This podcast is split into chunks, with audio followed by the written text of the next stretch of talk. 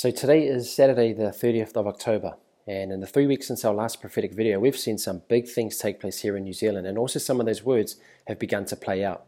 And some of the questions that come from that are things like, why is justice taking so long, or where are we at as a nation? And I want to help answer that by sharing a prophetic timeline that I believe we will move through as a nation. And I also want to share a prophetic word regarding Ashley Bloomfield, and also a word regarding the Māori people and how they fit into this prophetic timeline. Now, this timeline comes from the prophetic words that I shared in the previous video regarding New Zealand and Jacinda Ardern. So if you haven't seen that one yet, it'd be helpful to go back and watch that one first, as it gives context for this one and will make much more sense. In that video, I shared three different prophetic words that I received in the months of July, August, and September. And by the way, the response and confirmation to those words has been overwhelming. In fact, two other people had the exact same dream on the exact same night of August 22. So the Lord is definitely speaking, and this current government is coming to an end. Now, for that September prophecy, I titled it Expose, Remove, and Restore New Zeal in the Land. And part of that prophecy included these words Exposure and difficulty will increase, which we're now seeing, but then justice and a great restoration will follow. Restoration will come after the long hidden and deeply embedded roots of corruption are first cut out. But those things can't be cut out until they're first exposed. After that, God can then build what He has intended for New Zealand on a more solid, bracket righteous foundation. Now, again, those words are from 2nd of September 2021. So, the prophetic timeline that we will move through as a nation consists of three stages exposure, removal, and restoration. We are currently in the exposure stage. And there are three reasons for the exposure stage that I'll share, and that I believe will greatly encourage you and will give you comfort during this time of increased difficulty and pressure.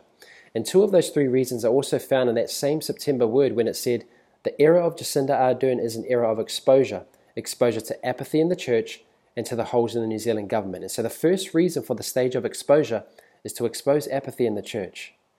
For too long, the church in New Zealand has been asleep, and for too long, we've put up with apathy, with passivity, and we've allowed fear to masquerade as wisdom, and it's often caused us to compromise. And too often, what we've labeled our graciousness and kindness is actually cowardice and indifference, and it hasn't served us. If anything, it's left us divided, judgmental, and conditional with our love for one another, and this has only been exposed more and more in this current pressure. And I can say all that because I've been guilty of all the above and more. I have very much been a part of that sleeping and ungracious church at times. And so part of this exposure is to wake up the church. And one of the reasons for waking up the church is so that she can faithfully steward that restoration stage that we will enter into. We're to be the salt and light on the earth, and we're to have dominion to steward the earth well, but we haven't been doing that. And so the horrors of the exposure will be like the crackling of a fire that stings you but doesn't burn you. And part of this exposure is to be like a rude awakening because sometimes you need a rude awakening in order to have a great awakening. Sometimes we need to be terrified before we can be edified, and sometimes we need to be shocked into shining. Now, there are many things that I can expand on for all of this, but I don't feel the grace to speak on that yet. But I will say that it's a time of exposure, cleansing, and refining for the church so that she can steward that coming stage of restoration more faithfully. And so that's the first reason for the stage of exposure is to wake up the church because there is a sleeping lion in the land. But when this lion wakes up and it's waking up, it's game over for the enemy, and that sleeping lion is the church. So wake the lion. The second reason for the exposure stage is to expose the long held and deeply embedded roots of corruption within our government and nation. And this is important to keep in mind, especially with the pressure and increased difficulties that we're experiencing right now. Keep this in mind. Pressure is part of the exposure, and the exposure is seen in the pressure. Pressure is part of the exposure, and the exposure is seen in the pressure. What do I mean by that? Well, this last week alone, we had some incredibly unjust mandates put on us as a nation, which created so much pressure and difficulty for a lot of people a loss of jobs, division in families, a loss of privileges. At the same time, though, it exposed the corruption and evil that is influencing this current government and the depths that they're willing to go, and it shocked many. Many people did not think that this kind government was capable of doing what they've just done. And so, by adding pressure to the people, they've also exposed themselves, and we're now seeing truth come to light. And so, while these pressures have been difficult, they're also part of the exposure, and those things need to be exposed before they can be removed. It's exposure first and then removal, but you can't remove what is not yet exposed. And so, as difficult as this exposure stage can be, there is also some glorious things taking place. Firstly, more and more people are waking up to the truth. For example, since last week's traffic light announcement, there have been multitudes of Kiwis who've jumped on the Prime Minister's social media page calling her actions divisive, voicing their regret for support, and some even calling her to stand down. Now, these are her own voters and long-time supporters. And so the tides are turning, which was already prophesied, and the word of the Lord will do what it said it would do. The sling has been released. Secondly, there are many people who are turning to Christ, whether they're turning back to Christ or turning to Christ for the first time or burning brighter for Christ. I'm personally seeing all the above, and it's amazing to see. Thirdly, there seems to be a great resurgence happening amongst the Māori people right now. Part of the prophetic word from September says Māori culture will be revived, sanctified, and more widely cherished. Now, this week there have begun mass gatherings of the Māori people. Now, I'm very ignorant when it comes to Māori customs and protocols and even things like the treaty and Māori history. In fact, I was only just made aware of SHOT, Sovereign Hikoi of Truth. I was just made aware of them two days ago, which I'm ignorant of. But here's what I do know Māori culture will be revived, sanctified, and more widely cherished. And part of the reason for why Māori culture will be more widely cherished is because it's the Māori people who will pioneer and secure the restoring of freedom in our land. And so, to all the Māori leaders, the elders, and the people of Māori culture, and those who are currently gathering with this sovereign Hikoi for truth, I say to you, may the warrior arise. Every nation around the world knows and reveres that warrior spirit within the Māori people. And it's my prayer over you that the Father would bless you, give you strength, give you wisdom, and give you courage as the people of this land, and also for your part to play in His greater plan in Jesus' name. And that's a second reason for this exposure stage to expose evil and corruption in our government and nation. There is increased pressure and turbulence ahead, but stand firm and stay steady. We will see the deliverance of the Lord. In the same way that the increased pressure and turbulence that was prophesied is now coming to pass, so also the prophesied restoration will come to pass as well. So if you're going to believe this part of the prophetic word, believe the rest of the word because God is faithful to his word. The third and final reason for the stage of exposure is that it's also a period of time for repentance for those in the enemy's camp before justice is served. Now, this is where I want to release a prophetic word regarding Ashley Bloomfield. I received it on the 17th of October 2021, and I'll read it as I have it written down here.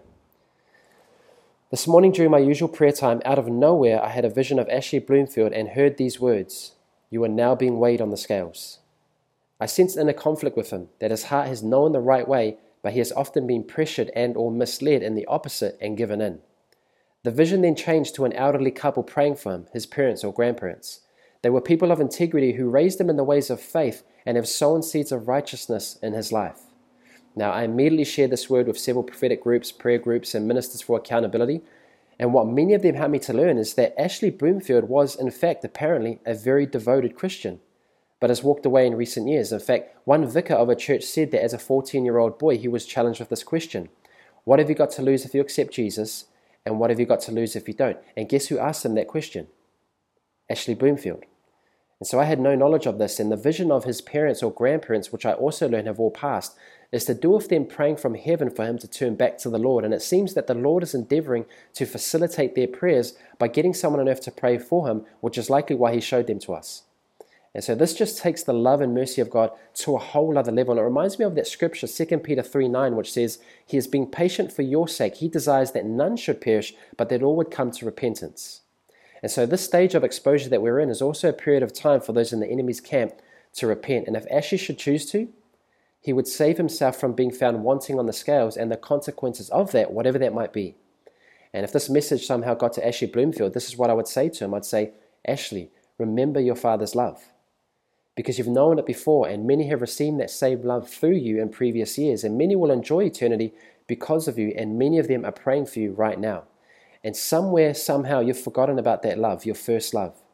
And now the Father's deep and affectionate and unconditional love is calling you back to Himself. And so, I'm praying for Ashley Bloomfield to bloom in the field that he's been placed in, as my friend Justine put it, to bloom in the field that he's been placed in and that he would turn back to the Father's love while there's still time before justice is finally served to our government and nation. And so Ashley has a choice to make. On the 21st of October, I also wrote down these words. A few days after that vision, I wrote down these words Watch Bloomfield in November. Now, I'm not sure why, but that month is standing out to me, and I think that his choice and faith position could be made clear then, and that his destiny and government may be determined then as well. After that, we may also remove into the removal stage. Now, that's not a word for, from the Lord. It's just my own observation of the words that I have heard from the Lord. So I want to make that clear. And let's just watch Bloomfield in November and see what happens. And that's the third reason for this exposure stage, is because this is a period of time for those in the enemy's camp to repent and turn back to the Lord. It's all part of His great love. And so I leave you guys with those words to take them to the Father for yourself and weigh them up for yourself. But that is the prophetic timeline that I believe we will move through as a nation exposure, removal, and restoration. Now, I don't know the timings of each stage and how long they last. A hint we do have, though, is from that same September word, which says, In the midst of their final moves, when at last it looks like their corrupt plans are almost complete, I will suddenly smash it to pieces. So we may get to a point of pressure where it feels like we've lost, where we can feel the enemy's breath on our neck, and it may look like we're defeated and that God didn't hear us and that the prophets lied. But no, says the Lord. In the midst of their final moves, when at last it looks like their corrupt plans are almost complete, I will suddenly smash it to pieces, and my spirit will burst forth like the raging waters of a shattered dam. So hold tight.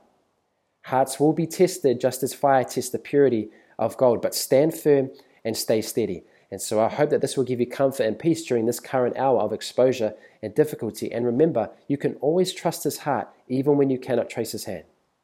And so, as I close, I want to leave you with these three calls to action. The first one is to resist the fear. Resist the fear. Fear is a spirit, and it is a spirit that God has not given us, 2 Timothy 1 7. And fear is a spirit that is to be resisted. With increased pressure comes increased temptation to fear. And one of the best ways to resist fear is to anchor yourself in His Word, in prayer, in fellowship. So, as often as you can, do these three things turn off the news, avoid mainstream media, and feed yourself with God's Word. That's how we resist the spirit of fear. And that's how we can walk through the valley of the shadow of death and fear no evil, because His word testifies to us that He's always with us. So fear not, says the Lord, be strong and courageous. Secondly, help one another. Help one another. Don't just help in word only, but in action and truth, because there are great needs right now. And many of us have been blessed to provide for some of those needs in many different ways. Proverbs chapter 3, verse 27 says, Don't withhold good from those when it is in your power to help them. Don't say come back tomorrow when you can help them today. So be sure to strengthen one another during the pressure and turbulence. Thirdly and finally, play your part. Play your part. We all have a part to play in this hour, and we're each called to different things. For some, it may be called to different aspects of intercession and warfare. For some, it may be called to the front line of those marches or protests that are going on. And then for some, you may be called to rest. In fact, the season I've just come out of was one of rest, and it was in the season of rest that I received a lot of these prophetic words that I'm sharing now in this season. So some of you may be called to rest. Whatever it is, God sees the bigger picture and He knows how to position and place us best. So don't pressure others to be in your position because they might be called elsewhere. At the same time, don't feel pressured to be in another's position. Instead, seek the Father, ask Him what your part to play is in this season, and then faithfully play it. And remember, you are always safe when you're in the center of His will. So again, resist the fear, help one another, and play your part. Guys, this is one of the greatest hours to be alive for Christ. The Father has mighty plans for our nation and children, and we will see a glorious and wonderful move of the Spirit in our great land of New Zealand. Exposure first, then removal, then restoration. God does defend New Zealand. Stand firm, stay steady, and see the deliverance of the Lord. I love you guys. I'm praying for you guys. Please pray for me. Thank you for those who have been praying for me and reaching out. Pray for one another. Jesus is King.